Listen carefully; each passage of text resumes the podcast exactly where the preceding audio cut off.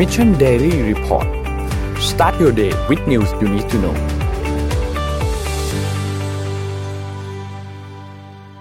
สวัสดีครับ ยินดีต้อนรับเข้าสู่ Mission Daily Report ประจำวันที่ 23 สิงหาคม 2564 นะครับ วันนี้คุณอยู่กับพวกเรา 3 คนตอน7โมงถึง8โมงเช้า สวัสดีพี่ปิ๊ก สวัสดีพี่เอ็มครับ สวัสดีค่ะน้องสวัสดีค่ะพี่ปิ๊กครับผมวันนี้เริ่มต้นเช้าสัปดาห์ใหม่ครับ วันจันทร์ที่ 23 นะครับ ไปดูตัวเลขต่างๆกันก่อนเลยครับว่ามีอะไรเกิดขึ้นบ้างนะครับ เริ่มต้นที่อันแรกครับจำนวนผู้ที่ได้รับการฉีดวัคซีนก่อนครับ อันนี้เป็นวันที่ 21 นะครับก็ฉีดวัคซีนไปได้ทั้งหมด4แสนกับอีกประมาณ 4,000 โดสนะครับ ถือเป็นตัวเลขที่ต่ำกว่าเป้าหมายที่เราต้องการ แต่ว่าก็ยังไม่ได้ต่ำมากขนาดนั้นนะครับ รวมแล้วเราฉีดไป 26.8 ล้านโดสครับ เป็นเข็มที่ 1 20.2 เข็มที่ 2 6 ล้าน และเข็มที่ 3 ประมาณ 5 4 0 0 0 0นะครับ เป้าหมายของเราคือ 100 ล้านโดส ภายในสิ้นปีนี้เราฉีดไปแล้ว 26.2 นับรวมแค่เฉพาะโดสที่ 1 และโดสที่ 2 เท่านั้นนะครับ ไม่นับโดสที่ 3 ยังต้องฉีดเพิ่มอีก 73.7 ครับ คิดเป็น 26.68%ที่ฉีดไปแล้วนะครับ ถ้าจะบรรลุเป้าหมายตอนนี้ควรจะฉีดให้ได้ประมาณวันละ 558,000 แต่ว่าล่าสุดเราฉีดได้ประมาณเกือบเกือบ400,000 โดสเท่านั้นเอง ซึ่งถือว่า ขาดไปประมาณแสนห้านะครับเหลือเวลาอีก 132 วันครับจะหมดปีนี้นะครับ คิดว่าจะทำได้ไหมต้องรอดูครับ สถานการณ์ผู้ป่วยครับ ตอนนี้ผู้ป่วยรักษาอยู่ในโรงพยาบาลทั้งหมดเนี่ยคือ2 3 3 339 คนนะครับอยู่ในโรงพยาบาลปกติประมาณ 40,000 คน และอยู่ในโรงพยาบาลสนามประมาณเกือบเกือบ160,000 คนนะครับเป็นผู้ป่วยอาการหนักเพิ่มเติม 68 คนครับรวมแล้ว 5,239 และต้องใส่เครื่องช่วยหายใจเพิ่มเติมอีก 6เอ้ยลดลง 6 คนครับอยู่ที่ 1,117 คนนะครับรักษาหายประมาณ 20,000กว่าคนครับ นี่คือสถานการณ์ผู้ป่วยปัจจุบันครับ ไปดูดัชนีตลาดหลักทรัพย์กันบ้างครับ เริ่มต้นที่เซตครับเซตเนี่ยปิดบวก 0.58%นะครับอยู่ที่ 1,553.18 นะครับแล้วก็หุ้นต่างประเทศครับ เริ่มต้นที่ดาวโจนส์ครับ บวก 0.65%นะครับ NASDAQ ครับบวก 1.19% NYSE บวก 0.53%ฟุตซี่ครับบวก 0.41 และห่างเสียงติดลบเยอะกว่าเพื่อนเลยครับ 1.84 นะครับราคาน้ำมันดิบครับ ยังลงอย่างต่อเนื่องครับ West Texas Intermediate ตอนนี้อยู่ที่ 62.14 แล้วนะครับ ติดลบอีก 2.14%นะครับ Brent crude oil ครับอยู่ที่ 65.18 ติดลบ 1.91%ครับ เทรนในช่วง 2 สัปดาห์ที่ผ่านมาเรายังเห็นราคาน้ำมันดิบลงอย่างต่อเนื่องนะครับ ราคาทองคำครับตอนนี้ 1,781.12 ครับบวก 0.04%ครับและสุดท้ายคริปโตเคอเรนซีครับบิตคอยน์ครับยังขึ้นอยู่นะครับก่อนหน้านี้แม้ว่าจะ 24 ชั่วโมงที่ผ่านมาจะมีการปรับตัวลงเล็กน้อยติดลบ 1.15%แต่ว่าก็ อยู่ที่ 48,000 แล้วก็มีไปแตะ49,000 บ้างเล็กน้อยนะครับอีเทเรียมครับอยู่ที่ประมาณ 3,180 นะครับเกือบ3,200 ติดลบ 2.70%ใน 24 ชั่วโมงที่ผ่านมา Binance ครับอยู่ที่ 443 ติดลบ 2.12% Cardano ครับหรือว่า ADA นะครับน่าจะเป็นเหรียญซิ่งที่ซิ่งที่สุดละในช่วงวันหยุดที่ผ่านมาครับบวกเกือบเกือบ5%เลยนะครับอยู่ที่ 2.57 ครับแบนด์ดอชคอยครับอยู่ที่ 0.3111 ครับติดลบเกือบเกือบ3%ครับ นี่คืออัปเดตตัวเลขทั้งหมดที่เกิดขึ้นครับ ตัวเลขบิตคอยแล้วก็อะเรื่องคริปโตก็ต้องบอกก็ยังเร้าใจได้ทุกวันขึ้นลงขึ้นลงสามเปอร์เซ็นนี่เยอะมากนะในวันเดียวถ้าเทียบกับการลงทุนในในในหุ้นทั่วไปนะอ่าในสินทรัพย์อื่นๆนะใจใจใครไม่ถึงเนี่ย อย่าได้ อย่าได้พึ่งเข้าไปหรือว่าถ้ายังไม่ได้ศึกษารายละเอียดอย่างเงี้ยนะ อ่าวันนี้มีข่าวอะไรบ้างอืมเริ่มกันที่พี่เอ็มเลยครับลูกครับ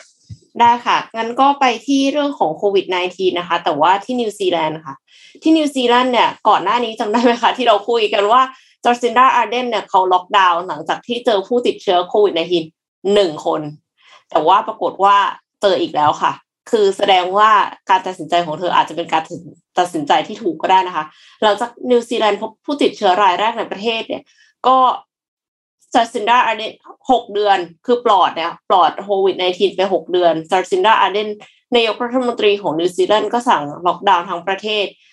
เริ่มต้นตั้งแต่วันที่ 18 สิงหาคมที่ผ่านมานะคะ แต่ว่าล่าสุดในวันที่ 21 สิงหาคมที่ผ่านมามีการตรวจพบเชื้อเพิ่มเติมอีก 21 ราย ก็เลยต้องล็อกดาวน์ต่อนะคะล็อกดาวน์ต่อถึงวันที่ 24 นี้ค่ะ เพราะว่าตอนนี้เนี่ยพบผู้ติดเชื้อทั้งหมด 51 รายแล้วนะคะ โดยในวันเสาร์มีผู้ติดเชื้อเพิ่มขึ้น 21 ราย ซึ่ง 18 ราย เป็นผู้ติดเชื้อจากเมืองโอ๊กแลนด์ ซึ่งเป็นเมืองที่ใหญ่ที่สุด แล้วก็อีก 3 ราย เป็นผู้ติดเชื้อในเวลลิงตัน ก็คือเมืองหลวงของนิวซีแลนด์เอง ก็คือเริ่มแรกประกาศล็อกดาวน์แค่ 3 วัน ล่าสุดขยายการกักตัวทั้งประเทศไปจนถึงเที่ยงคืนของวันที่ของวันอังคารที่ 24 นี้ ก็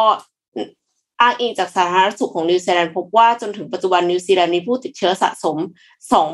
2,636 ราย และมีผู้เสียชีวิต 26 รายค่ะ และมีประชากรประมาณ 19 วัคซีนเออ19เปอร์เซ็นต์ที่ได้รับวัคซีนครบถ้วนค่ะครับในขณะที่นิวซีแลนด์ของออสเตรเลียก็ไม่ได้ดีเท่าไหร่ เพราะฉะนั้นก็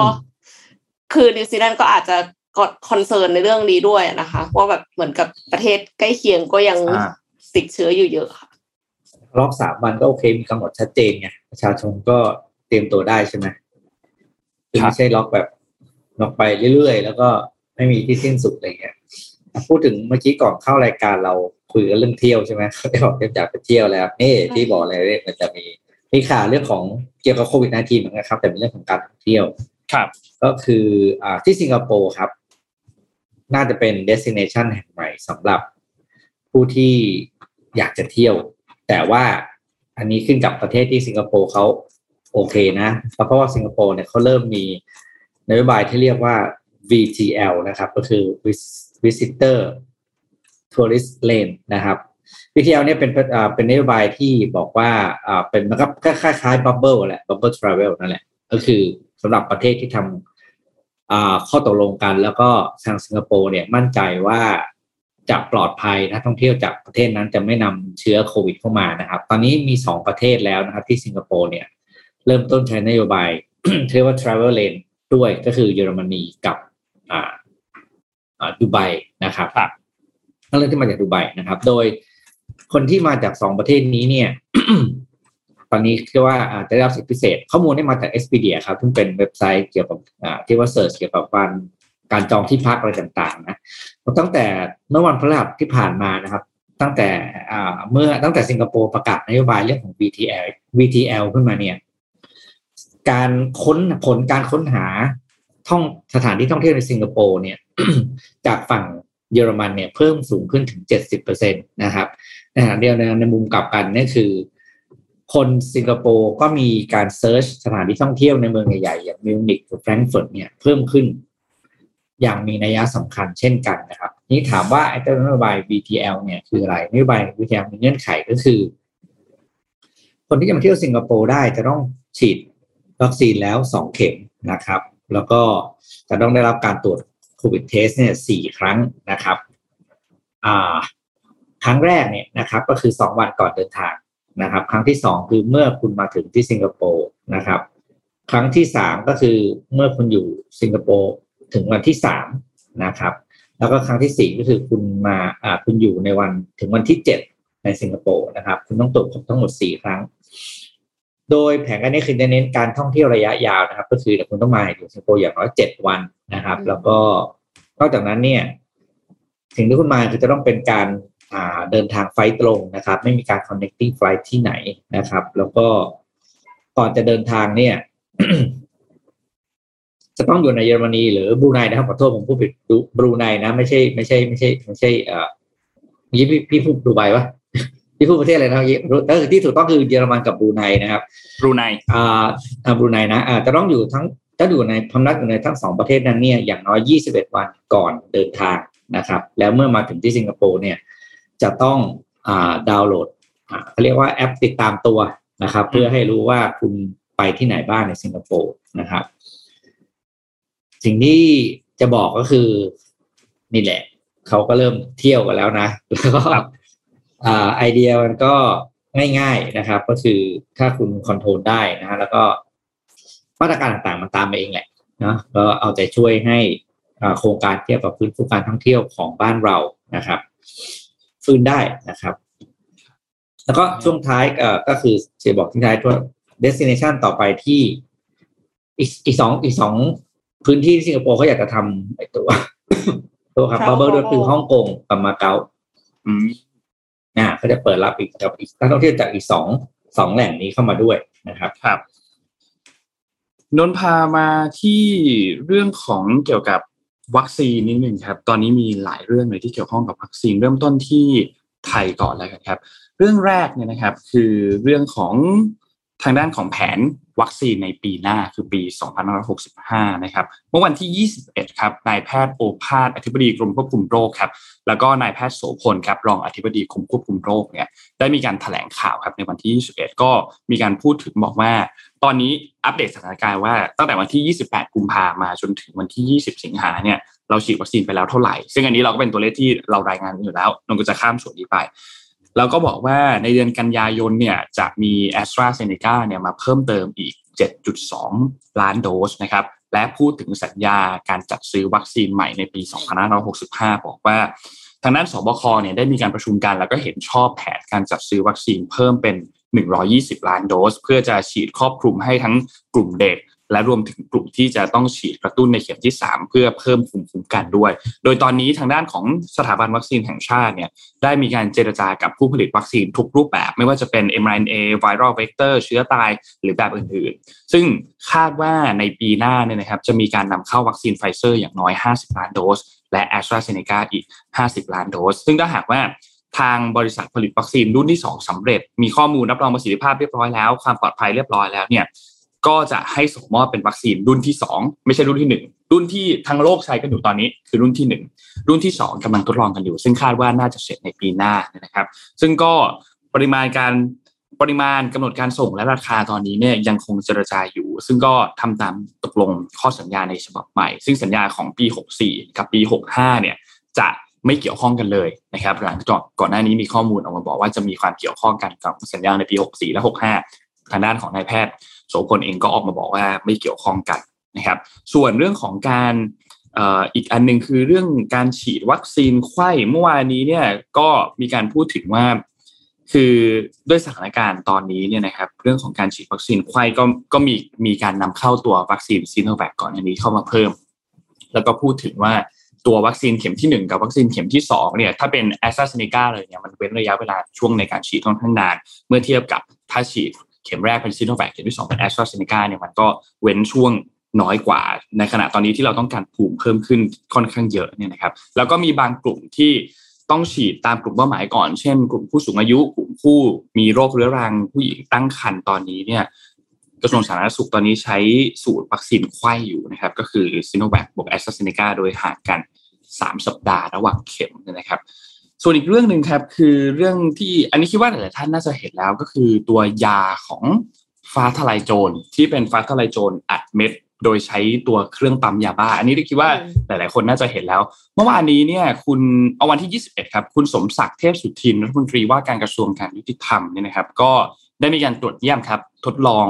ทดสอบตัวที่มีการผลิตฟ้าทลายโจรแบบเม็ดจากเครื่องปั๊มยาบ้า ซึ่งเครื่องปั๊มยาบ้าตัวเนี้ยยึดมาจาก ผู้ที่ผลิตนะครับ โดยมีทางด้านของผู้ช่วยรมมยุติธรรมครับแล้วก็คณะที่ปรึกษาก็ลงไปตรวจเยี่ยมด้วยเช่นเดียวกันนะครับ แล้วก็บอกว่าโดยการกำกับดูแลโดยโรงพยาบาลราชพันตอนนี้เนี่ยก็พบว่าตัวยาตัวเนี้ยก็มีประสิทธิภาพตามปกติของตัวยาที่ผลิตได้ ซึ่งน่าจะผลิตได้ถึง 1.5 ล้านเม็ดโดย ในการดำเนินการวันนี้คือวันที่ 21เนี่ยนะครับเป็นการเริ่มทดลองจากที่ซ่อมเครื่องจักรเสร็จเรียบร้อยแล้ว โดยเครื่องนี้เนี่ยเป็นเครื่องรูปแบบเดียวกันกับที่องค์การเภสัชกรรมใช้ ซึ่งเราได้ยึดมาจากกลุ่มผู้ค้ายา โดยกลุ่มผู้ค้าเนี่ยได้นำไปแปลงหัวตอกเราก็เลยเอามากลับมาซ่อมคือแปลงหัวตอกใหม่ทำความสะอาดใหม่แล้วก็เปลี่ยนหัวตอกเป็นหัวตอกแบบเดิมสำหรับการผลิตยานะครับส่วนคนที่กังวลว่าเฮ้ยมันเคยผลิตยาบ้ามาก่อนกังวลเรื่องของความสะอาดตรงนี้เนี่ยไม่ต้องห่วงเพราะว่ามีการ ทำความสะอาดล้างทุกซอกทุกมุมอย่างดีแล้ว พวกหัวตอกที่ก่อนหน้านี้เคยใช้ผลิตยาบ้าเนี่ยเขาก็เปลี่ยนหัวตอกอันนั้นใหม่ทั้งหมด แล้วก็มีการตรวจจากองค์การเภสัชกรรม ก็ขอให้ทุกท่านสบายใจได้นะครับ อีกเรื่องหนึ่งนนขอเรื่องสาธารณสุขให้จบเลยก็คือเดี๋ยวนะครับทางด้านของสหรัฐครับ สหรัฐเนี่ยเขามี การเตรียมนะยังไม่อนุมัติคือวัคซีนตัวไฟเซอร์แบบเต็มรูปแบบ อย่างที่ทุกคนทราบครับว่าตอนนี้วัคซีนทุกชนิดเนี่ยเป็นวัคซีนที่ได้รับการอนุมัติแบบกรณีฉุกเฉินทั้งหมดเลยนะครับแต่ว่าล่าสุดครับทางด้านสำนักงานคณะกรรมการอาหารและยาหรือว่า FDA ของสหรัฐเนี่ยกำลังผลักดันเรื่องนี้อยู่ครับให้มีการอนุมัติวัคซีนโควิดของ Pfizer BioNTech นะครับสำหรับการใช้งานอย่างเต็มรูปแบบ ซึ่ง ตามแหล่งข่าวเนี่ยบอกให้ติดตามกันในวันนี้ก็คือวันจันทร์ที่ 23 นะครับ แล้วก็นิวยอร์กไทม์เองก็รายงานออกมาว่า แหล่งข่าวที่ได้มาเนี่ยเป็นแหล่งข่าวใน FDA ด้วยนะครับทำให้กระบวนการที่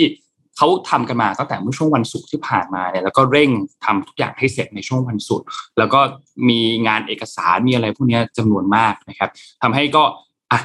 ยังไม่เสร็จแต่คาดว่าวันจันทร์นี้น่าจะเสร็จเรียบร้อยนะครับ ทีนี้ ผู้สื่อข่าวเขาก็เลยไปถามทางด้านโฆษกของ FDA คนหนึ่งทางโฆษกของ FDA เองก็ยังปฏิเสธที่จะให้ความคิดเห็นเกี่ยวกับเรื่องนี้ ไม่ได้ไม่ได้บอกว่ามีจริง ๆ หรือไม่มีแต่ว่า no comment นะครับ เพราะฉะนั้นเรื่องนี้เนี่ยต้องน่าติดตามมากๆ เพราะว่า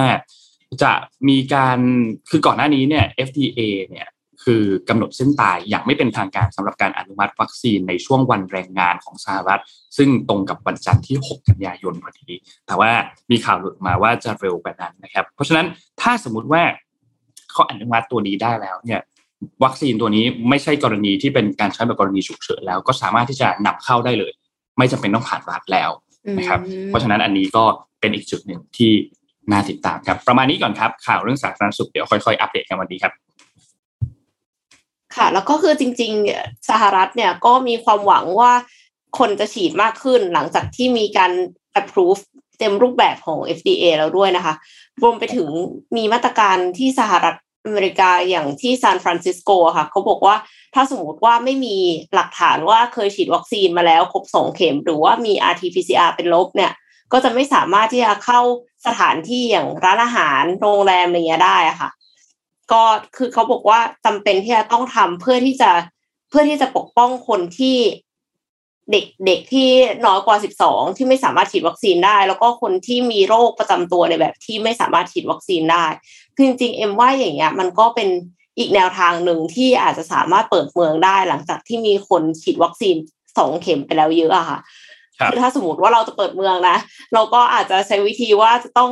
มีหลักฐานว่าฉีดวัคซีนแล้วครบสองเข็มเพื่อที่จะเข้าสถานที่ต่างๆ ซึ่งเป็นสถานที่ปิดก็น่าสนใจในอีกแบบหนึ่งค่ะ แต่ว่าทีนี้ก็คือด้วยความที่สหรัฐอเมริกาเนี่ยโควิด -19 ก็ค่อนข้างที่จะหนักหนารุนแรงพอสมควรนะคะ พอหลังจากที่มีเดลต้าเข้ามาแล้วค่ะ Apple เองก็เลื่อนเปิดให้พนักงานเข้ามาทำงานที่ออฟฟิศเป็นมกราคม 2022 ค่ะ คือจากการระบาดของโควิด -19 เนี่ย โดยเฉพาะในรัฐฟลอริดาลุยเซียนาฮาวาย ออริกอน และมิสซิสซิปปีนะคะ มีผู้ติดเชื้อเฉลี่ยในรอบ 7 วันสูงสุดเป็นประวัติการณ์เมื่อวันอาทิตย์ที่ผ่านมาเนี่ย Apple ก็เลยได้แจ้งพนักงานว่าแผนการกลับมาทำงานที่ออฟฟิศตามปกติ เลื่อนจากเลื่อนจากแต่เดิมเนี่ยค่ะมีแผนเดือนกันยา ให้เข้าให้เข้าสามวันต่อสัปดาห์ ก็เลื่อนเป็นเดือนตุลาแล้วสุดท้ายก็คือ ล่าสุดเนี่ยเลื่อนเป็นมกราคมในปี 2022 โดยบริษัทจะแจ้งยืนยันล่วงหน้าอีกครั้งอย่างน้อยหนึ่งเดือนนะคะ แต่ว่าสำนักงานใหญ่ของ Apple แล้วก็ Apple Store เนี่ยยังเปิดอยู่ตามปกติ คือก่อนหน้านี้ Facebook แล้วก็ Amazon.com ก็ประกาศเลื่อนการกลับเข้ามาทำงานในออฟฟิศเป็นมกราคมปีหน้าเช่นเดียวกันค่ะ ตอนนี้นี่คือก็ work from home ต่อกันไปยาวๆนะคะ ยังไม่แน่ใจเหมือนกันว่า คือสถานการณ์ที่สหรัฐอเมริกาเนี่ยจะ กลับเข้าไปที่ headquarter ได้เมื่อไหร่แล้วเมืองไทยก็เช่นเดียวกัน แต่ว่าถ้าสมมติว่า FDA approve แบบนั้นแล้วแล้วเราไม่ได้จำเป็นจะต้องให้รัฐต่อรัฐเนี่ย ก็มีความหวังเรื่องไฟเซอร์มากขึ้นใช่ไหมคะนนท์ครับ ถูกต้องครับ พูดถึงอเมริกาแล้วเนี่ย ก็ขอ พูดถึงคนนี้สักหน่อย เราไม่ได้พูดคนนี้นานละพี่ทรัมป์ครับครับนนท์เป็นยังไงบ้างฮะ คิดถึงครับคิดถึงคิดถึงเลยเมื่อก่อนเลยต้องมีช่วงทรัมป์ประจำวันเลยครับเราแต่ที่เขาเรียกอะไรนะพ่ายแพ้การเลือกตั้งเนอะแล้วก็ไม่ได้ยินข่าวโดนัลด์ทรัมป์อีกเลยนะครับ คราวนี้กลับมาแล้วครับ ตามเขาเรียกว่าตามสไตล์ ผมใช้คำว่าตามสไตล์นักการเมืองแล้วกันเพราะว่านักการเมืองเนี่ยเมื่อฝั่งตรงข้ามเพลี่ยงทรัมป์เมื่อไหร่ เราก็จะ คำว่าเราเป็นตัวนักการเมืองคนนั้นก็จะแสดงตัวใช่ไหมแต่ตอนนี้เนี่ยที่สหรัฐอเมริกาประเด็นใหญ่ที่สุดไม่น่าจะมีเรื่องอะไรเกินเรื่องของการถอนกำลังทหารออกจากอัฟกานิสถานใช่ไหมครับ ทีนี้เมื่อทางสหรัฐเนี่ยถอนกำลังออกปุ๊บเนี่ยก็อย่างที่เราทราบกันเรื่องก็มีเกิดเหตุการณ์ต่างๆในในในอัฟกานิสถานใช่ไหมครับทรัมมาแล้วครับ ก็เมื่อวันเสาร์ที่ผ่านมานะครับ ก็ออกมาเขาเรียกว่าแถลงการ ในในในในในเมืองที่เขาไปอยู่ตอนนี้คือที่อาลาบามานะครับ แล้วก็ทรัมป์ใช้คำว่า the greatest foreign policy humiliation ก็คือแปลว่า เป็นมาตรการทางด้านการต่างประเทศที่น่าอับอายที่สุดในประวัติศาสตร์ชาติของสหรัฐอเมริกาที่โจไบเดนเนี่ย มีการถอนกำลังทหารออกจากสหรัฐอเมริกา ทั้งทั้งที่นะครับ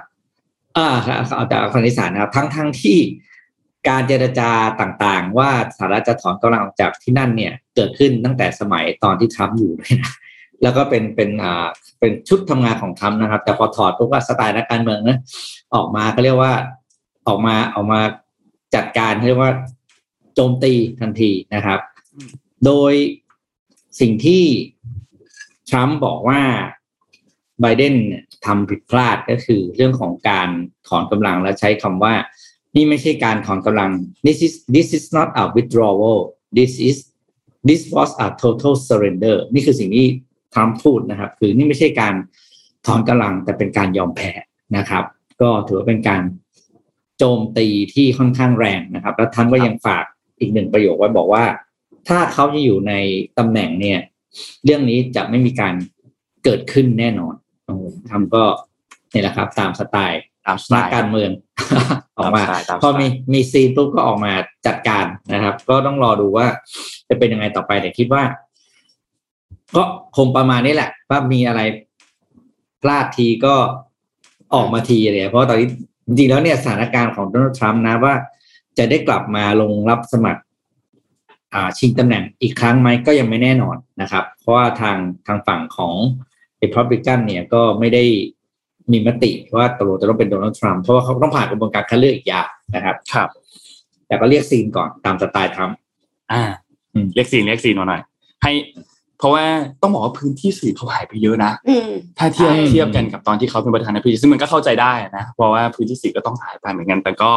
ต้องรอดูครับว่าสุดท้ายจะได้กลับมาจริงๆหรือเปล่าหมายถึงว่ากลับมาลงรับสมัครเลือกตั้งอีกทีหนึ่งนะครับ พูดถึงที่สหรัฐเนี่ยมีข่าวของเอ่อ คามาลาแฮร์ริสครับรองประธานาธิบดีของสหรัฐ ตอนนี้เนี่ยต้องบอกว่าคามาลาแฮร์ริสเนี่ยกำลังมีภารกิจก็คือเดินทางไปที่ภาคเอเชียตะวันออกเฉียงใต้ ซึ่งเป็นภารกิจอย่างทางการเลยนะครับโดยกามาลาแฮร์ริสเนี่ยเขาก็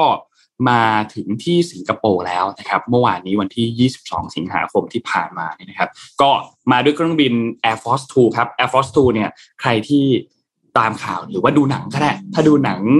เกี่ยวกับเรื่องของการเมืองสหรัฐเนี่ยก็จะรู้ว่าเป็นเครื่องบินประจำตำแหน่งของรองประธานาธิบดีนะครับ ก็เดินทางมาครับถึงที่สิงคโปร์มีรัฐมนตรีว่าการกระทรวงการต่างประเทศของสิงคโปร์เนี่ยออกมาต้อนรับนะครับทางด้านคณะทำงานของออสหรัฐเนี่ยนะครับ มาประมาณ 20กว่าคนนะครับ ภาพที่เราเห็นหลาย ๆ ภาพก็คือพอลงจากเครื่องบินมาปุ๊บก็ใส่หน้ากากทันทีนะครับ ก็เป็นไปตามมาตรการของที่สิงคโปร์และหลังจากนั้นเนี่ยก็มีการตรวจเข้ารับการหาเชื้อก่อน ซึ่งต้องบอกว่าอันนี้เนี่ยสำหรับภารกิจครั้งนี้นะครับเป็นภารกิจครั้งแรกของรองประธานาธิบดีของสหรัฐที่ปฏิบัติภารกิจนอกสหรัฐนะครับตั้งแต่เข้ารับตำแหน่งในเดือนมกราคมที่ผ่านมา โดยหลังจากที่ไปที่สิงคโปร์เสร็จเรียบร้อยแล้วเนี่ยนะครับ ก็จะเดินทางต่อไปที่เวียดนามครับ แล้วพอไปที่เวียดนามในวันอังคาร และหลังจากนั้นวันพฤหัสก็จะบินกลับไปที่ สหรัฐครับมาแค่สองประเทศเท่านั้นนะครับ ซึ่งต้องบอกว่าเป็นครั้งที่สองในระยะเวลาสองเดือนครับ ที่สหรัฐเนี่ยส่งเจ้าหน้าที่ที่เป็นเจ้าหน้าที่ระดับสูงออกไป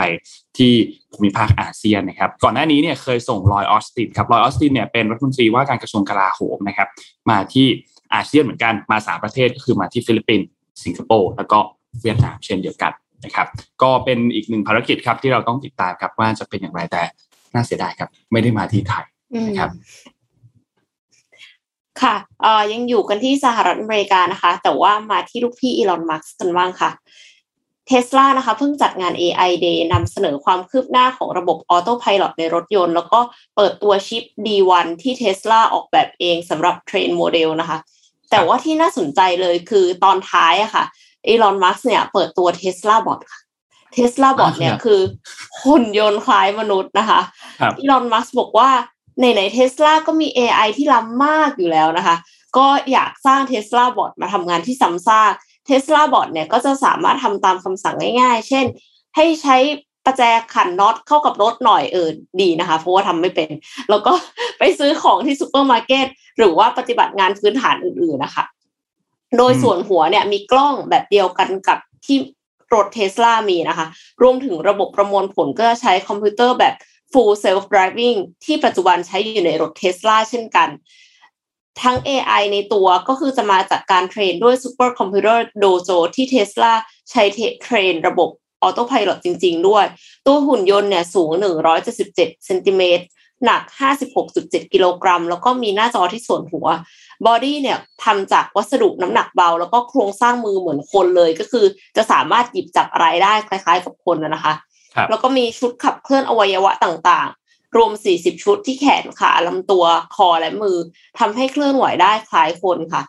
เดินได้เร็ว 8 กิโลเมตรต่อชั่วโมง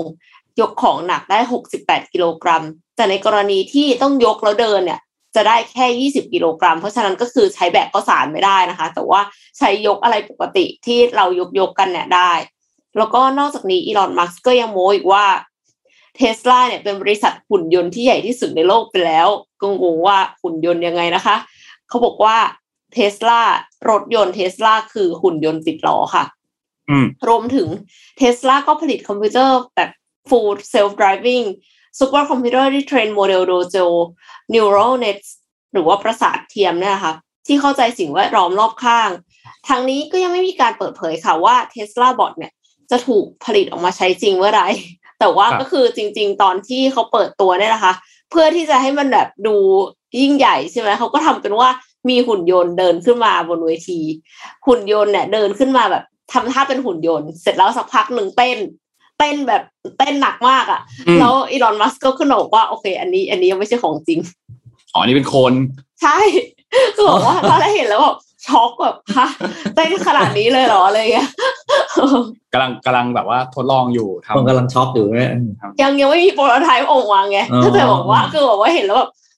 ทำคือมันเหมือนกับไอ้บอสตันบอสตันไดนามิกป่ะที่บอกว่าเป็นไอ้หุ่นยนต์หมาแล้วมันเออมันเต้นหุ่ยหาเก่งมากอะไรอย่างเงี้ย แต่อันนั้นน่ะคือหุ่นยนต์จริงๆที่เต้นได้แล้ว แต่อันนั้นอืมอันนี้คือคนไม่ใช่ครับ ตกใจนะเดินเดินเดินเห็นคลิปก็ตกว่านิดนิดนึงเหมือนกันนะ แต่ว่ารู้ว่ามันอันนี้น่าสนใจนะ เพราะว่าอย่างสิ่งที่อีลอนมัสพูดถึงบอกว่าไอ้งานที่มันทำซ้ำๆหรืออะไรก็ตามที่มันอยู่ในภาคการผลิตของโรงงานเนี่ยตัวหุ่นยนต์มันทำได้ดีกว่าอยู่แล้วเนาะเออเรออะไรพวกเนี้ยต่างๆมันก็แต่ว่าพอพูดถึงว่ามันจะดูน่ากลัวไหมเนี่ยมันก็ดูน่ากลัวเหมือน่านกันกลันะวเพราะมันดูเป็นคนเลยนะ แต่ทีนี้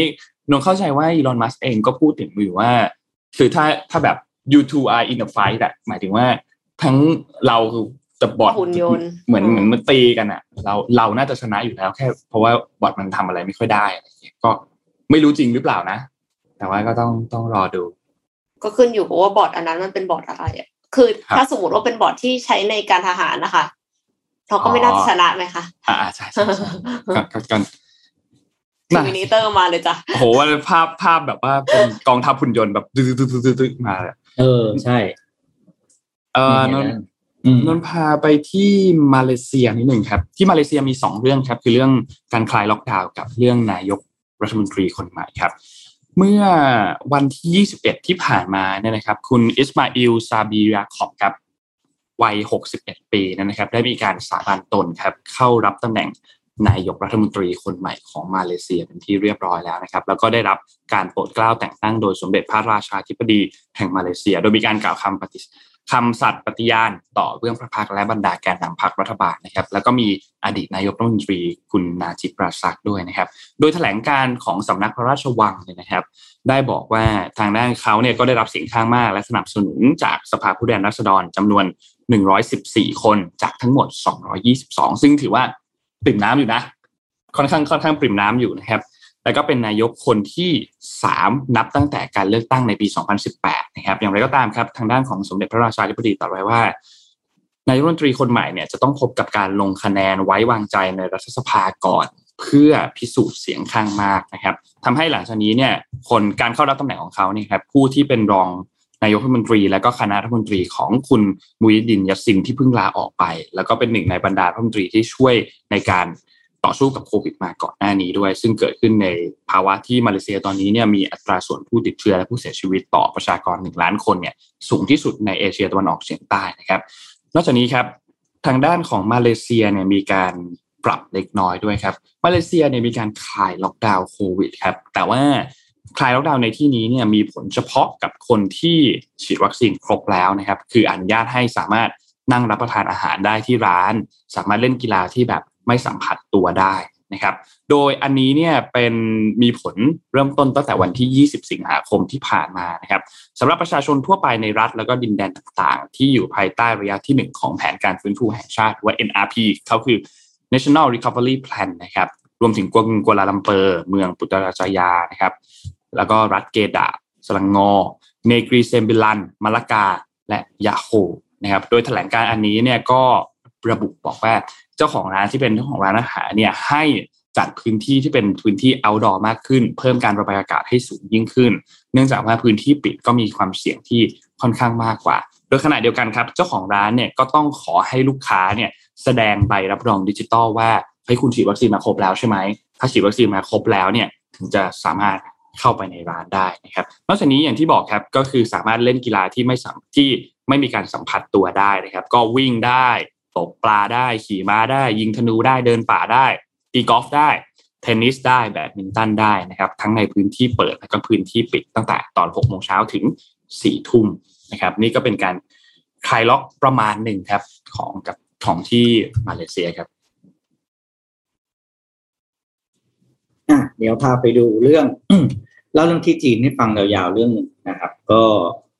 หลายคนคงจำได้ว่านานมาแล้วเนี่ยนะจีนเนี่ยมี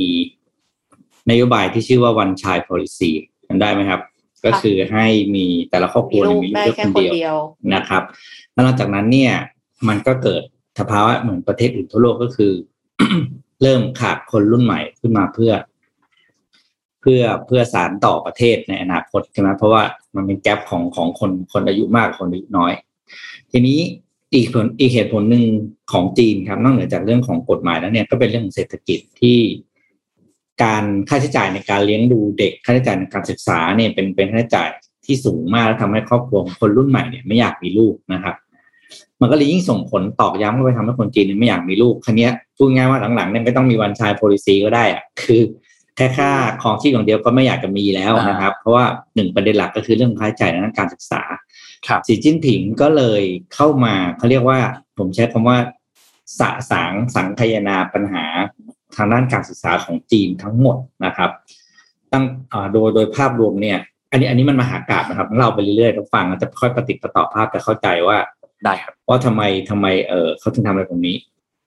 โดยสิ่งที่เขามองเนี่ยอย่างแรกเนี่ยถ้ามองปัญหาด้านการศึกษาซึ่งพี่เชื่อเป็นเหมือนกันทั่วโลกนะครับ อย่างแรกก็คือ ค่าใช้จ่ายสูงค่ะนะครับ แล้วก็สองคือเรื่องของความเท่าเทียมใช่ไหมการเข้าถึงอ่าเนื้อหาอะไรไม่เท่ากันนะครับสองอันนี้เนี่ยสีจิ้นผิงอ่า ก็เลยขมวดมาเป็นนโยบายทางการศึกษาใหม่ ซึ่งเราถึงเป็นเหตุที่เราเห็นข่าวว่า คนฮ่องกงอยากจะออกจากจีน เอ้ยอยากจะออกจากฮ่องกงไงเพราะว่าจีนเข้าไปเข้าไปจัดการเรื่องระบบการศึกษาจำได้ไหมครับ เราอ่านข่าวนั้นสักพักหนึ่งสิ่งที่นี่เอเชียสรุปมาให้ให้เราทราบก็คือว่าสิ่งที่สีจิ้นผิงทำเกี่ยวกับนโยบายการศึกษาจีนมีอะไรบ้าง ฟังทีละอันนะก็จะตกใจว่าเออเขามองภาพใหญ่จริงๆแล้วก็จัดการทุกอย่างก็เป็นเอาจิ๊กซอว์มาต่อกันจริงๆอย่างแรกเลยนะครับ ก็คือ จะมีการเอ้ยเรามีเราตอนเด็กเราเรียนหนังสือนอกเวลาใช่ไหมที่เรามีหนังสืออื่นที่มาอ่านนอกจากหนังสืออ่าๆเนี่ยก็จะมีหนังสือเล่มหนึ่งครับ ชื่อสีจิ้นสีจิ้นผิง Thought on Socialism with Chinese ซึ่งเป็นหนังสือที่พิมพ์โดยโดยภาษาจีนเป็นเป็นเป็นเวอร์ชั่นจีนนะครับเพราะจริงแล้วเนี่ยหนังสือเล่มเนี้ย อ่าเป็นชาวต่างชาติเขียนนะ แต่ว่าอันเนี้ยอ่ามามาฉบับมันเป็นอ่าเป็นภาษาจีนแล้วถูกบรรจุไว้ เป็นหนังสือนอกเวลาเพื่อให้เด็กๆเนี่ยเริ่มอ่านตั้งแต่ระดับชั้นประถมนะครับ ก็คือเหมือนกับให้เด็กเนี่ย โตขึ้นมาแล้วก็ซึมซับวิธีคิด ในแนวคิดในการสร้างชาติของสีจิ้นผิงนะครับครับโดยก็จะถูกสอนในชั้นประถมมัธยมแล้วอ่าอ่าทั้งเด็กเล็กกันประถมต้นประถมปลายแล้วก็มัธยมนะครับ แต่ว่า หลักสูตรการสอนเนื้อหาก็จะปรับไปตามความเหมาะสม โดยทางนิเคเอเชียบอกว่า ถ้าเป็นระดับชั้นประถมเนี่ยเขาจะให้เด็กๆเนี่ยท่องจำโค้ด memorize notable quote from the president ก็คือประโยคที่สีจิ้นผิงพูดไว้หรือกล่าวไว้แล้วถูกนำไปโค้ดเนี่ยเขาจะให้เด็กๆท่องจำเรื่องนี้ก่อน ถ้าพอโตขึ้นก็จะเป็นเป็นแนวทางสอบที่ที่ที่ละเอียดขึ้นนะครับ สิ่งที่สองสีจิ้นผิงทำก็คือ ลดความสำคัญของวิชาภาษาอังกฤษลงนะครับ โดยการสอบปลายภาคภาษาอังกฤษเนี่ยจะไม่มีการสอบกลางภาค แต่จะไปถูกสอบครั้งเดียว ในปีการศึกษาคือสอบปลายภาคเท่านั้นนะครับ แล้วก็ถูกถอดออกจากการวิชาภาคบังคับในชั้นที่เป็นชั้นที่ชั้นต้นๆก็คือชั้นประถมอาจจะไม่มีภาษาอังกฤษนะครับขณะเดียวกันเนี่ย สิ่งที่ทำก็คือเรื่องของ เข้าไปจัดการเรื่องของโรงเรียนสอนพิเศษจำได้ใช่ไหมธุรกิจโรงเรียนกวดวิชาที่โดนออกกฎห้ามว่า ห้าม ห้ามเขาจะห้ามมีกำไรใช่ไหมต้องกลายเป็นนันโปรฟิตใช่แล้วเนี่ยหุ้นของโรงเรียนสอนภาษาเนี่ยก็จะตกเละแล้วก็จะเรียกว่าไม่มีไม่เละไม่เหลือเออนะครับ เพราะอะไรเพราะว่าสิ่งที่มองแล้วว่าโรงเรียนสอนภาษาเนี่ย คือความปัจจัยคือความเหลื่อมล้ำ คือคนมีตังก็ไปเรียนโรงเรียนสอนภาษาเอ่อกวดภาษาไอ้ยโรงเรียนสอนพิเศษได้นะครับ เออโรงเรียนกวดวิชาได้ ก็เลยกลายว่าเลิกเลิกไม่มีการกวดวิชาแดงสิ้น แล้วก็ทุกคนจะต้องกลับเข้ามาเรียนในภาคการศึกษา อ่า ชั่วโมงการศึกษาปกติในโรงเรียนแทนนะครับครับนี่คือสามสี่มาตรการที่อ่าสีจิ้นผิงเนี่ยเข้ามาจัดการเรียกว่ารวดเดียวนะ เกี่ยวกับเรื่องของการ จัดระเบียบทางการศึกษานะครับ แล้วก็ต้องรอดูว่าสิ่งที่สีจิ้นผิงวางนโยบายตรงนี้ไว้เนี่ย จะส่งผลยังไงกับกับกับจีนในระยะยาวนะครับ คือฟังแล้วแปลกใจนิดนึงค่ะ ว่าทำไมอืมถึงลดความสำคัญของภาษาอังกฤษ เพราะว่าเอ็มเอ็มคิดว่ารบร้อยครั้งชนะร้อยครั้ง ถ้าสมมติว่าเรา รู้เขาภารู้ษาเราอื่นด้วยเนาะเอออมคืออืมคือยิ่งรู้ก็ยิ่งดีป้าแบบเขาไม่ได้ถอดอะนะพเขาระแค่ว่ลดลดลดเรื่องของของของจำนวนครั้งที่สอบเหมือนเหมือนการเป็นวิชาไม่แต่ตอเน้นนเด็กอะไรอะประมาณเนี้ยเออตอนประถแต่มมันคือไม่ต้องเรียนอะไรอย่างเงี้ยไม่ต้องเรียนอืมภาษาอังกฤษเนี่ยโตขึ้นมาก็จะยิ่งแบบภาษาอังกฤษก็จะไม่ดี แล้วก็จะไม่เข้าใจในสิ่งที่ในสิ่งที่สหรัฐทำหรือเปล่า ถ้าสมมติว่าพูดกันตรงๆว่าแบบว่าเป็นศัตรูกันอย่างเงี้ยอ่าหรือหรือเขามองอีกอีกสเต็ปหนึ่งคือแบบว่ามองว่า ไม่เอาละภาษาอังกฤษ ปล่อยไปเลยแล้วไปแต่ถ้าเราอืมเดี๋ยวเราเนี่ยแหละ จะเป็นภาษาของโลกแทน จะครองโลกแทนหรือเปล่าหรือเปล่าไม่รู้เหมือคือนกันเข้านะใจแต่เข้าใจแต่ว่ามันจะเหมือนกับว่ายังไงเราก็คือไม่งั้นจะต้องแบบมีสปายที่มีรู้ภาษาอื่นเยอะๆทำไมใช่เนกอะไหมสุดท้ายก็ต้องมีต้องใช้อยู่ดีเนาะไม่รู้สิแต่พี่อะมองว่าสิ่งที่เขามองคือเขามองพี่มองมุมคล้ายๆนนท์คืออาจเขาอาจจะมองข้ามสังคมไปเพราะว่าเขามองว่ามี AI แล้วไงไม่สนใจอะไรละอ๋อแต่ว่าสำคัญคือการสร้าง ความเชื่อแล้วเอ่อเรียกสร้างความเป็นชาตินิยมในเรื่องความเป็นคนจีนเข้าไปให้แบบมากขึ้นที่สุด เพราะเหลือมากเมื่อตอนที่คุณเรียนภาษาอังกฤษภาษาต่างชาติเนี่ยเนื้อหาหลายๆอย่างก็เป็นเนื้อหาวัฒนธรรมต่างชาติไงอืมก็คืออันเหมืนี้อนกับพี่ว่าคิดแบป้อบงนี้กันะนคือเราไม่รู้อะไรถูกผิดนะแต่ว่าสิ่งที่ที่ที่เรามองว่าเออพี่พี่มองเป็นแบบนี้รู้เรียนเราเรียนภาษาอังกฤษเราจะเรียนภาษาอังกฤษ โดยการเรียนประวัติศาสตร์จีนเป็นภาษาอังกฤษมันก็คงไม่มันก็คงไม่ใช่ไงอืมจริงแท้ว่าเราเรียนภาษาอังกฤษแล้วก็เรียนเนื้อหาหนังสือแล้วที่มาจากจากจากประเทศอ่าทางตะวันตกใช่ไหมงั้นเวลาเราเรียนเนื้อหาความคิดต่างๆ มันก็ยังกับ มันก็ยังมาเป็นสองความคิดอยู่ในหัวเดียวของเด็กรุ่นใหม่ไงครับพี่คิดว่าเขาต้องการจะจะไหนจะใช้คำว่าโคลนนิ่งก็ก็ก็ดูอันนี้ไปแต่ว่าเขาต้องการมันสร้างสร้างคำว่าชาติชาตินิยมของของจีนเนี่ยอืมให้ให้ให้เข้มแข็งกว่าเดิมมากกว่า ซึ่งเป็นสิ่งที่จีนพยายามทำมาโดยตลอดอืมแล้วก็ทำสำเร็จบ้างทำไม่สำเร็จบ้าง แต่ว่าอืมเขาให้ความสำคัญกับกับเรื่องนี้มากจริงค่ะอืมๆนะครับคือเหมือนกับว่าป้องกันไม่ให้มีการเขาเรียกว่าอะไรอะถ่ายทอดวัฒนธรรมมาจากตะวันตกได้ ในขณะที่จีนเนี่ยพยายามจะถ่ายทอดวัฒนธรรมไปที่อื่น อืมอืมอืมต้องรอดูครับต่อไปจะเป็นยังไงแต่พูดนี้เร็วห้าปีก็รู้ผลแล้วครับค่ะ อืม เอ่อนนท์พาไปเรื่องนี้นิดหนึ่งครับเมื่อกี้พี่เอ็มมีพูดถึงเรื่อง AI เนาะวันนี้เลยอยากแนะนำอันนี้ครับ เป็น AI เป็นแชทบอทครับปัญญาประดิษฐ์เนี่ยนะครับ ชื่อว่าใส่ใจครับ ใส่ใจสะกดอย่างนี้ P S Y J A I นะครับค่ะอันนี้เนี่ยต้องบอกว่ามีการร่วมมือกันระหว่างคณะแพทยศาสตร์โรงพยาบาลศิริราชนะครับ แล้วก็คณะวิศวกรรมวิศวกรรมศาสตร์มหาวิทยาลัยมหิดลนะครับด้วยความตั้งใจที่จะช่วยดูแลด้านสุขภาพจิตของคนที่ได้รับผลกระทบ ทั้งทางตรงแล้วก็ทางอ้อมจากโควิด -19 ในช่วงเวลาตอนนี้เนี่ยต้องบอกว่านนเชื่อว่าทุกๆท่านมีคนรอบตัว หรืออาจจะเป็นตัวรวมถึงตัวท่านเองเนี่ยที่ได้รับผลกระทบกับเรื่องนี้ค่อนข้างเยอะ แล้วก็รู้สึกว่าอยู่บ้านนานบางคนอาจจะดีเพรสไปเลยบางคนอาจจะรู้สึกเศร้ากับข่าวสารบ้านเมืองว่าจะเป็นเรื่องเศรษฐกิจเรื่องการเมือง หรือว่าเรื่องสถานการณ์ของโควิด -19 เองนะครับทำให้สุขภาพจิตของทุกๆคนได้รับผลกระทบค่อนข้างเยอะ ทีนี้ ตัวใส่ใจเนี่ยเขาเป็นบอทครับที่จะพูดคุยคอยรับฟังตลอด 24 ชั่วโมง โดยพัฒนาขึ้นมาจากแนวคิดทางจิตวิทยาครับ เพื่อให้ทุกคนเนี่ยได้สำรวจแล้วก็ทำความเข้าใจในตัวเองมากยิ่งขึ้นคือง่ายๆคือเหมือนทักแชทไปคุยกับเพื่อนคนหนึ่งแล้วก็เพื่อนคนนั้นก็คอยรับฟัง แล้วก็คอยให้คำปรึกษาเราประมาณหนึ่งให้เราเข้าใจตัวเองมากยิ่งขึ้นนะครับ ทีนี้คำถามที่ทุกคนอยากรู้ครับ คือแล้วบอทใส่ใจเนี่ยทำอะไรได้บ้าง อย่างแรกครับคือบอทใส่ใจสามารถช่วยประเมินอารมณ์เบื้องต้นได้ว่า ตอนนี้เนี่ยเราเศร้าเราเครียดเรากังวลหรือไม่ และอยู่ในระดับที่สูงหรือต่ำมากน้อยแค่ไหนอย่างไรนะครับ โดยมีการบันทึกติดตามผลการใช้งาน แล้วก็ข้อมูลสุขภาพจิตด้วย และนอกจากนี้ก็มีการสำรวจปัญหา วิธีแนวคิดแนวทางการแก้ไขปัญหา มีการปรับความคิดผ่อนคลายอารมณ์ ตามหลักของจิตวิทยานะครับ แล้วก็คุยเล่นได้เป็นเพื่อนยามเหงาชวนหัวเราะปลอบใจได้บางครั้งนะครับ ก็อันนี้เนี่ยคล้ายๆกับบอทสมัยก่อนที่เราเคยเล่นกันสมัยช่วงแรกๆที่ที่บอทมันเข้ามาแรกๆเลยอะเคยเคยได้ยินซิมซิมิไหมอ๋อ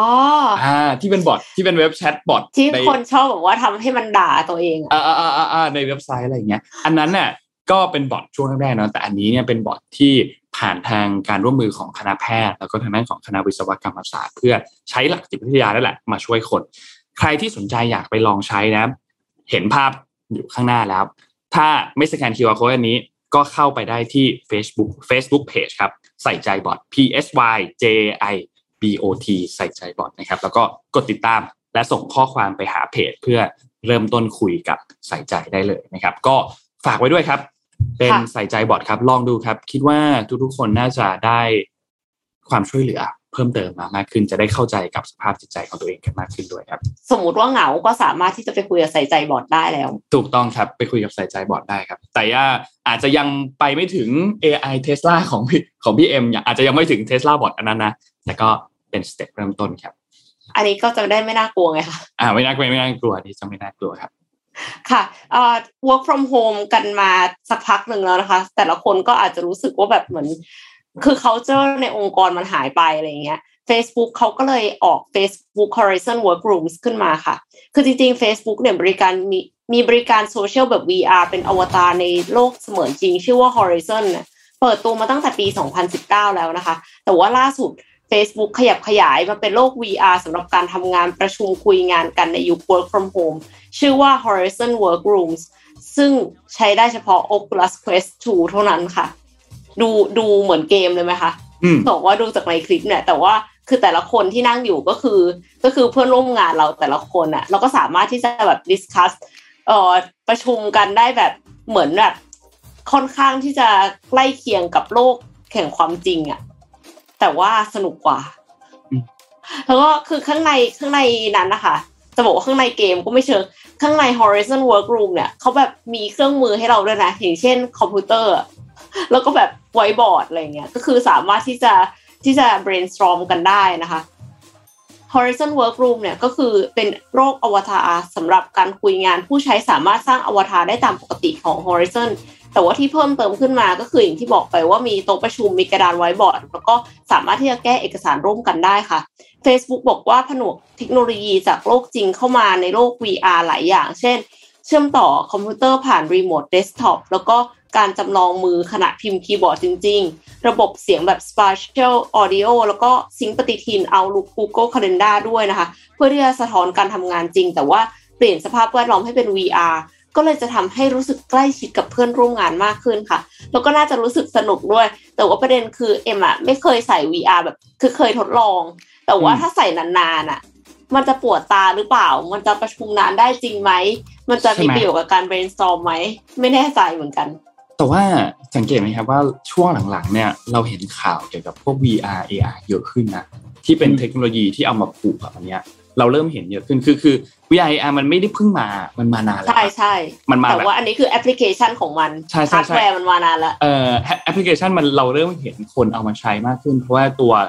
ตัวฮาร์ดแวร์มันก็เริ่มดีขึ้น เริ่มมีประสิทธิภาพอืมมากยิ่งขึ้นด้วย แล้วแบบไอ้ที่เขียนได้เลยอะเขียนบนอากาศได้เลยเป็นไวท์บอร์ดเลยนนว่าอันนี้เจ๋งมากเลยชอบใช่ไหมนนอยากเล่นใช่นนชอบอันนี้มากเลย คือเพราะว่าในซูมอะมันก็มีเขียนแบบนี้แหละ แต่มันเขียนบนจอคอมเหมือนใช้เมาส์ปากกาธรรมดา ซึ่งมันก็อย่าง ยังไม่สะใจอะนะเราเราเทียบกับเราใช้แบบเป็นปากกาเขียนไปเลยมันมันเทียบกันไม่ได้อยู่แล้วก็น่าสนใจครับน่าน่าน่าน่าต้องลองต้องมี Oculus Quest 2 ค่ะ ถึงจะเล่นครับผมได้ครับผมน่าลองดูน่าลองดูนนขอพาไปเรื่องนี้นิดนึงครับเอ่อเกี่ยวกับกรมขนส่งทางบกครับ ก่อนหน้านี้เราคุยกันใช่ไหมว่าเอ่อพี่ปิ๊กไปทำเอกสารอะไรสักอย่างหนึ่งมา แล้วเขาก็เปิดรับทำอยู่ไม่กี่อย่าง มีบางอันที่ห้ามทำไปแล้ว แล้วทีนี้ประชาชนเองก็ได้รับผลกระทบค่อนข้างเยอะ รวมถึงว่า บางส่วนเองที่ใบขับขี่หมดอายุไปแล้วเนี่ยแล้วเฮ้ยจะทำยังไงอะเดี๋ยวโดนตำรวจเรียกแล้วไม่มีใบขับขี่โชว์ให้ดูว่าหมดอายุแล้วจะทำยังไง ทางด้านของกรมขนส่งทางบกนะครับเขาก็ได้มีการประสานงานกับสำนักงานตำรวจแห่งชาติครับคือขยายระยะเวลาผ่อนปลนให้กับเรื่องของการบังคับใช้กฎหมายสำหรับใครก็ตามที่มีใบอนุญาตขับรถ หรือว่าใบอนุญาตเป็นผู้ประจำรถที่ หมดอายุแล้วหรือสิ้นอายุแล้วเนี่ยยังคงสามารถใช้ต่อได้ครับ โดยจะขยายเดทไลน์ไปจนถึงวันที่ 31 ธันวาคม สิ้นปีนี้ปี 2564 เพื่อบรรเทาความเดือดร้อนที่เกิดขึ้นนะครับทางด้านอธิบดีกรมการขนส่งทางบกครับทางบกนะครับ คุณจิรุตวิสารจิตนะครับ ก็ได้บอกว่า ก็ตามที่กรมขนส่งทางบกได้มีการประกาศงดให้ประชาชน คือเข้ารับการใช้บริการด้านใบอนุญาตขับรถ และใบอนุญาตการเป็นผู้ประจำรถที่สำนักงานขนส่ง ทั่วประเทศจนกว่าจะมีการประกาศยกเลิกสถานการณ์ฉุกเฉินหรือว่ามีการประกาศเป็นอย่างอื่นเนี่ยนะครับ โดยตอนนี้หลังจากที่พองดอันนี้ไปเนี่ยก็เลยขยายเวลาต่อให้ไปจนถึงวันที่ 31 ธันวาคม ก่อนอันนี้เขาเคยขยายไปจนถึงวันที่ 30 กันยานะ แล้วก็ขยายต่อเพิ่มเติมไปจนถึง 31 ธันวาไปเลยนะครับ และนอกจากนี้ครับก็คือเรื่องของใบอนุญาตขับรถและใบอนุญาตผู้เป็นผู้ประจำทางที่ใกล้จะถึงวันสิ้นอายุเนี่ยจริงๆแล้วสามารถไปขอต่อได้นะ แต่ว่าดำเนินการผ่าน ทางระบบ e-learning โดยส่วนใหญ่แล้วเนี่ยเขาก็จะต้องผ่านการอบรมไปก่อนเนาะพออบรมเสร็จเรียบร้อยเนี่ยก็คือเข้าไปได้เลยเว็บไซต์ dlt e-learning dlt e-learning com นะครับ ก็เข้าไปจองไว้ก่อนล่วงหน้า เพื่อนำผลการผ่านอบรมดังกล่าวเนี่ย มาดำเนินการการต่ออายุใบอนุญาตขับรถ แล้วก็ใบอนุญาตผู้เป็นผู้ประจำรถ เมื่อสำนักงานขนส่งเนี่ย เปิดให้บริการเรียบร้อยแล้วนะครับก็จะได้ไม่ต้องไปเสียเวลาอบรมกันใหม่อีกครั้งหนึ่งไปอบรมออนไลน์ไปก่อนเลยนะครับ โดยมีการให้บริการอบรมผ่านระบบ e-learning เนี่ยมีทั้งหมด 4 ประเภทครับหนึ่งเลยคือการอบรมต่อใบอนุญาตขับรถส่วนบุคคล อันนี้อบรมหนึ่งชั่วโมงสองคือการอบรมต่ออายุใบอนุญาตขับรถส่วนบุคคลขาดต่ออายุเกินหนึ่งปี อันเนี้ยสองชั่วโมง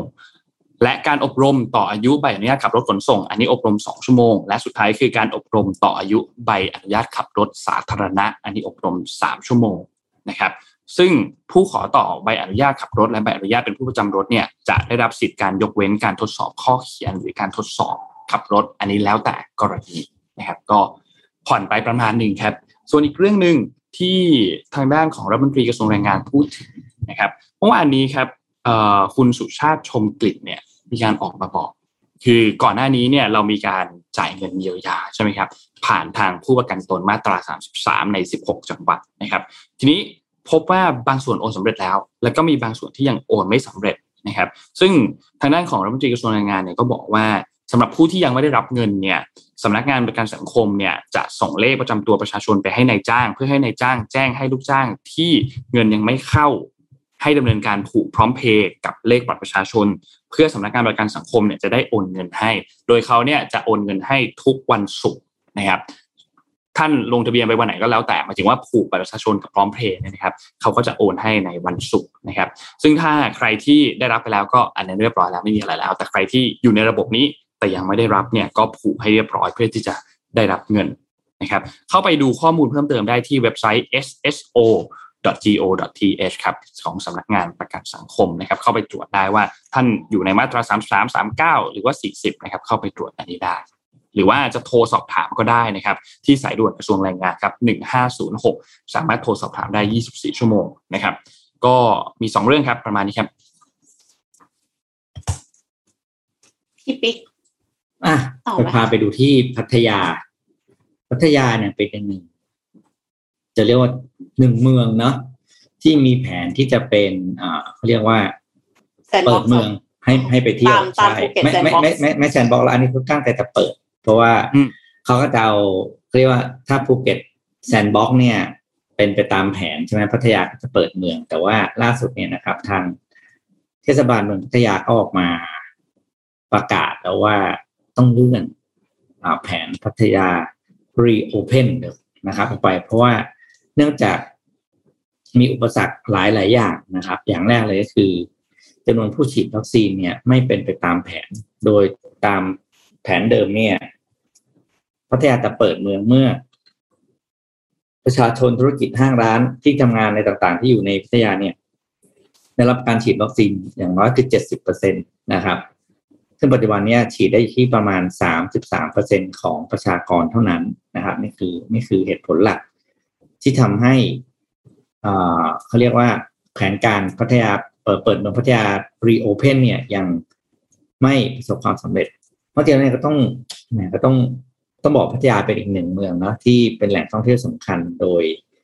ปีแต่ละปีเนี่ยพัทยามีชาวต่างชาติไปเที่ยวประมาณนะประมาณเกือบเกือบสิบล้านคนนะครับ แล้วก็ตอนนี้หายไปเลยทำให้ธุรกิจต่างๆ ก็อย่างที่เราทราบกันก็คือเรียกว่าเงียบเหงานะครับ ก็ต้องปิดไป ก็ต้องรอดูครับเมื่อไหร่ที่วัคซีนไปถึงที่พัทยานะครับแล้วมีการฉีดได้จนถึงเจ็ดสิบเปอร์เซ็นตามแผนเนี่ย พัทยาจะกลับมาเปิดอีกครั้งหนึ่งนะครับ ครับ ค่ะอ่าไหนๆก็ไปที่เรื่องของเมืองชายทะเลแล้วนะคะ ไปกันถึงเรื่องการดำน้ำท่องเที่ยวกันบ้างค่ะ แต่ว่าเป็นที่เมืองจีนนะคะ จีนเปิดตัวเรือดำน้ำสำหรับนักท่องเที่ยวค่ะ ให้คนที่อยากเที่ยวโลกใต้ทะเลโดยที่ไม่ต้องเรียนดำน้ำลึกเนี่ยมีโอกาสได้ลงไปใต้ทะเลแล้วนะคะ เมื่อวันที่ 19 สิงหาคมที่ผ่านมาบริษัทเทคโนโลยี ทะเลน้ำลึกถาวอเปิดตัวเรือดำน้ำเรือเที่ยวใต้น้ำเต็มรูปแบบสำหรับนักท่องเที่ยวนะคะ ที่เมืองวิทยาศาสตร์และเทคโนโลยีหยาโจวในเมืองซันยามณฑลไหหนานค่ะ โดยเรือลำนี้เนี่ยสามารถดำน้ำลึกได้ 60 เมตร มีขนาดกว้าง 3 เมตร ยาว 9.6 เมตร แล้วก็จุผู้ใหญ่ได้ 44 คนเด็กอีก 6 คนนะคะ มีมูลค่า 48 ล้านหยวน หรือว่าราว 246 ล้านบาทค่ะ หลังเริ่มใช้งานเรือลำนี้เนี่ยก็จะมีการดำเนินโครงการท่องเที่ยวการศึกษาเชิงชีววิทยาในทะเลจีนใต้ ชีววิทยาทางทะเลและการท่องเที่ยวใต้ทะเล เพื่อที่จะให้นักท่องเที่ยวเนี่ยรู้จักมหาสมุทรผ่านวิธีการทางวิทยาศาสตร์และเทคโนโลยีค่ะ ไม่ได้ไปเพื่อบันเทิงเท่านั้นนะคะ คือต้องไป ทัศนศึกษาแบบว่าศึกษาชีววิทยาต่างๆ โดยปัจจุบันเนี้ยที่เมืองเนี้ยมีโครงการอื่น ๆ อีกราว 66 โครงการด้วยนะคะ และซันย่าเนี่ยก็ยังมีโรงแรมที่มีห้องพักอยู่ใต้ทะเลด้วย คือชื่อว่า The Atlantis ไม่ไม่มีดิ ชื่อว่า Atlantis นะคะ ซึ่งเป็นเจ้าเดียวกันกับที่ดูไบค่ะ เห็นไหมคะ ห้องนี้นะคะ เอ็มลองดูราคาแล้ว ห้องนี้เนี่ยสามารถที่จะจุผู้ใหญ่สองเด็กหนึ่งราคาคืนละประมาณห้าหมื่นเก้าพันหยวน ไม่ใช่ห้าหมื่นเก้าพันบาทห้าหมื่นเก้าพันหยวนนะคะ หรือประมาณสามแสนกว่าบาทอืมภาพถัดๆไปเลยค่ะ อืมอืมคือแบบว่าห้องคือสวยมาก แต่ว่าราคานี่คือสั่นสะเทือนเลยนะคะต่อไปมันก็จะถูกต่อไปมันก็จะถูกลงแรกๆอย่างนี้แหละจริงจริงจริงเพราะมันสร้างแม่เพราะจำนวนเมื่อจำนวนเรือ เรือน้ำแบบนี้มีเยอะขึ้นไงไม่ไม่ไม่อันนี้คือโรงแรมนะคะโรงแรมแอตแลนติสเหมือนที่ดูไบใช่โอเคโอเคโอ้ยเรือรับเรือดำน้ำนี่คือแบบว่าแค่มองออกไปได้เฉยอันอ๋อแต่นอนไม่ได้นอนในเรือได้อ๋อโอเคโอเคโอ้แต่นี่สวยจังเลยอะสวยงามมากแล้วก็คือเบนด้วยมีอีกห้องหนึ่งเดี๋ยวภาพถัดไป ห้องเนี้ย นอนได้ห้องนี้เลย นอนได้ผู้ใหญ่สี่เด็กสองนะคะ ราคาคืนละประมาณหนึ่งแสนเก้าพันหยวนค่ะ หรือว่าห้าแสนหกหมื่นบาทค่ะ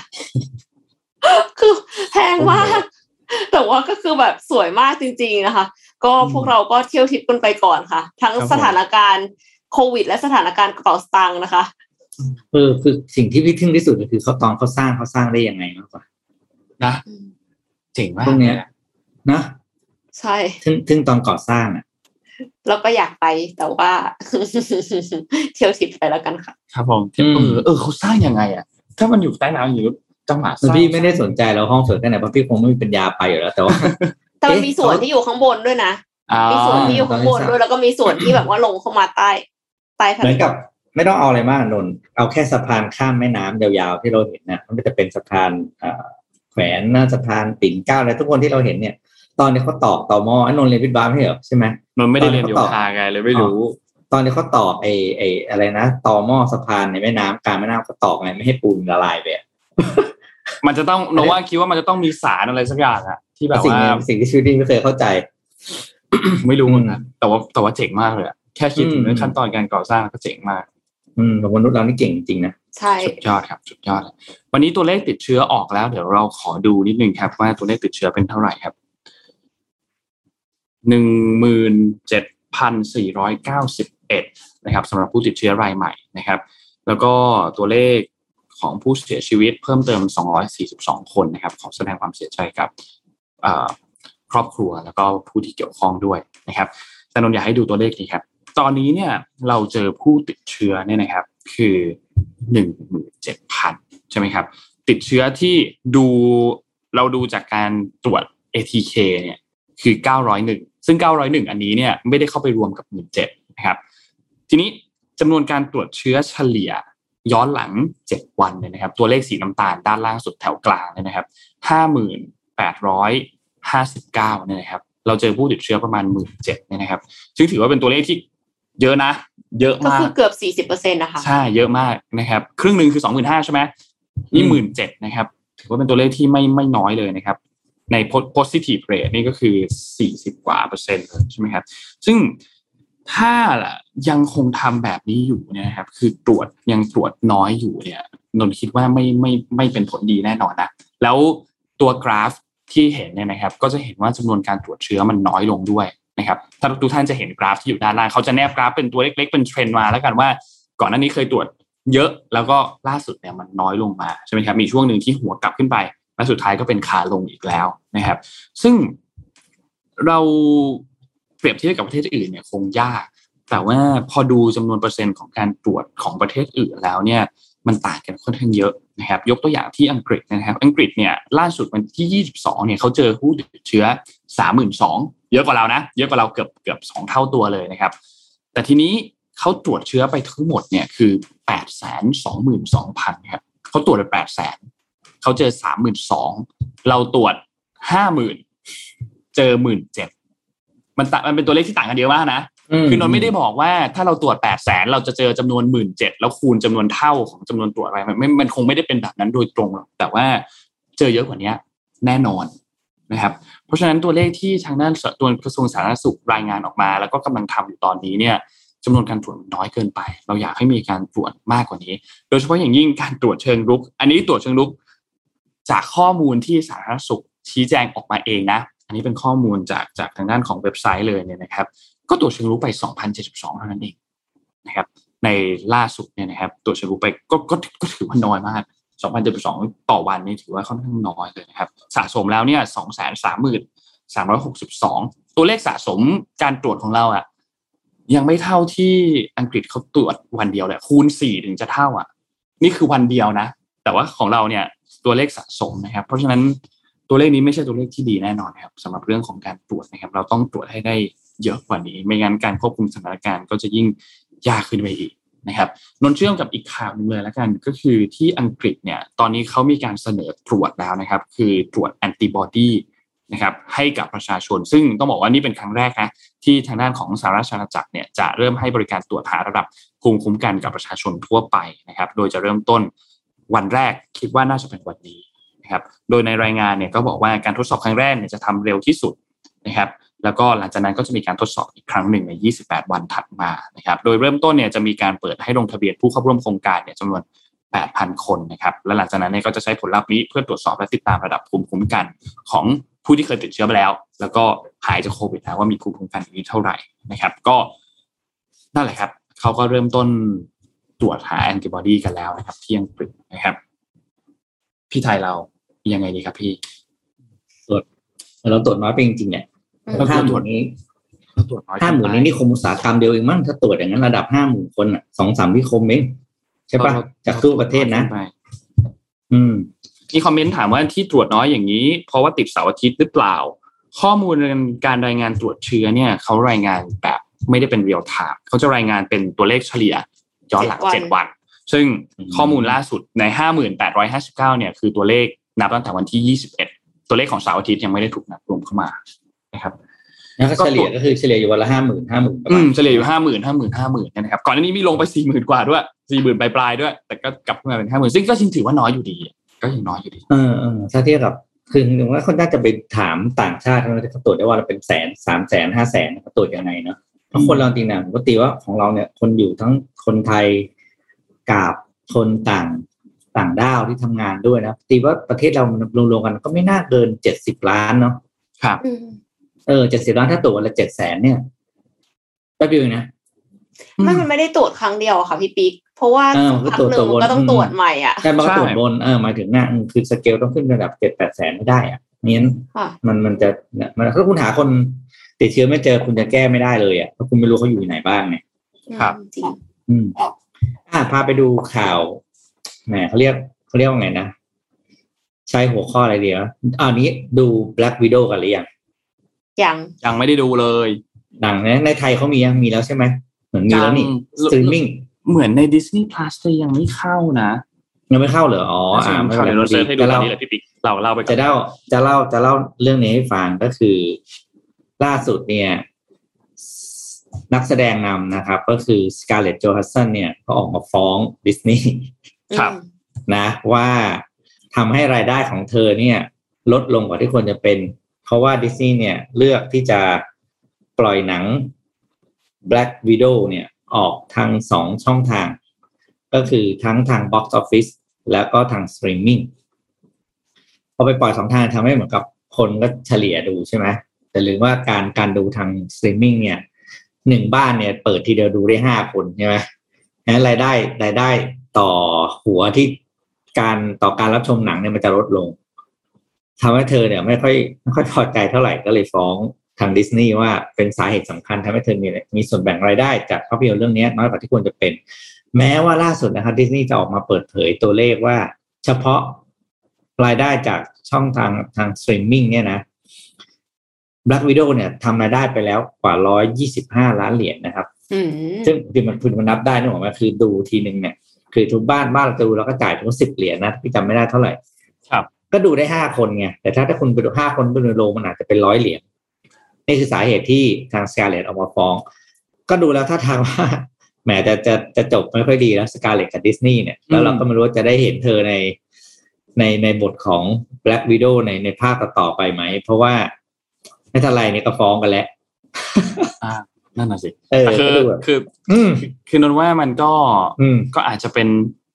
จุดจบแล้วด้วย หมายถึงว่าตามเนื้อเรื่องเนี่ย ตัวละครนี้ก็ก็จบไปแล้วด้วย ไม่มีแล้วอ่าไม่มีแล้วเหมือนกัน อันนี้ยังไม่นับไม่ไม่ยังไม่นับ Black Widow นะนนก็ยังไม่ได้ดูเหมือนกันนะ แต่ว่าอืมใน Avenger Endgame เนี่ยมันก็จบไปแล้วด้วยเหมือนกัน ก็อืม นั่นแหละครับไม่ต้องแคร์เดี๋ยวแล้วก็ไม่ต้องแข่ทิ้งทวนเลย อันนี้คือทิ้งทวใส่นได้ทิ้งทวนใส่ได้ใส่อะเหรอเอทิ้งทอวนเลยเมื่อกี้ต้องเช็คแล้ว Disney Plus ของในในไทยเนี่ย Black Widow ยังไม่เข้าอ๋อยังไม่มีใช่ไหมไม่เข้า Black Widow ยังไม่แล้วเราเข้าก็รอดูไป ก็ดูนะครับตอนนี้ก็ดู What If ไปก่อนครับ ดู What If ไปก่อนอืมเพราะว่าดูไว้หลับเว้ยดูตอนแรกหลับคือคือแต่เขาก็ทำเรื่องน่าสนใจนะเหมือนกับให้อืมให้คนเออถ้ามันเป็นอย่างนี้จะเป็นยังไงอะไรเงี้ยเพราะว่า คือมันเป็นซีรีส์ใช่ไหมพี่ดูตอนใช่ครับเป็นมันเป็นซีรีส์ครับพี่ดูตอนแรกที่เป็นใครนะ คนที่เป็นกัปตันอเมริกากัปตันอเมเป็นผู้หญิงแทนเออนะอ่าเป็นครับ Agent Carterเออดูแล้วไม่รู้เรื่องรับครับรู้ว่ามันมันมันมันมาตอบคำถามแบบทฤษฎีต่างๆ ที่สมัยที่เราดูอะว่าแบบเฮ้ยถ้าเรื่องนี้มันเป็นแบบนี้เรื่องนี้เป็นแบบนี้มันจะเกิดอะไรขึ้นอย่างเงี้ยอืมก็ก็พอที่จะแบบ ดูแก้เบื่อได้อะแต่ว่าแก้เบื่เนื้ออเรื่องแก้เบื่ออะโน้ว่ามันสั้นไปคือครึ่งชั่วโมงอะ มันมันน้อยเกินไป มันเลยทำให้แบบรายละเอียดในการลงดีเทลต่างๆในการลงมันอะอาจจะไม่ครบมันก็เลยแบบดูแล้วไม่ค่อยไม่ค่อยอินเท่าไหร่แต่สิ่งที่น่าสนใจพี่หลวงเขาเอาเสียงเขาเอาเสียงตัวละครจริงมาพากย์ใช่ไหมอ่าใช่ครับ ใช่ไหมก็คนที่เป็นเอาเสียงตัวละครจริงกัปตันอเมริกามามาพากย์เป็นเป็นในในในในการ์ตูนเหมือนกัน อันนี้คือคือคือเสน่ห์ของเรื่องทำให้เราดูว่าเรารู้สึกว่าเออเรายังไม่หลุดจากตัวตัวภาพยนตร์เกินไป ใช่ใช่ครับอืมใช้ใช้เสียงเดียวกัน อย่างตอนที่สองที่เป็นเกี่ยวกับของทีชาร่าใน Black Black Panther เนี่ยนะครับ ที่อืมอันนั้นน่ะก็ใช้เสียงของ Chadwick Boseman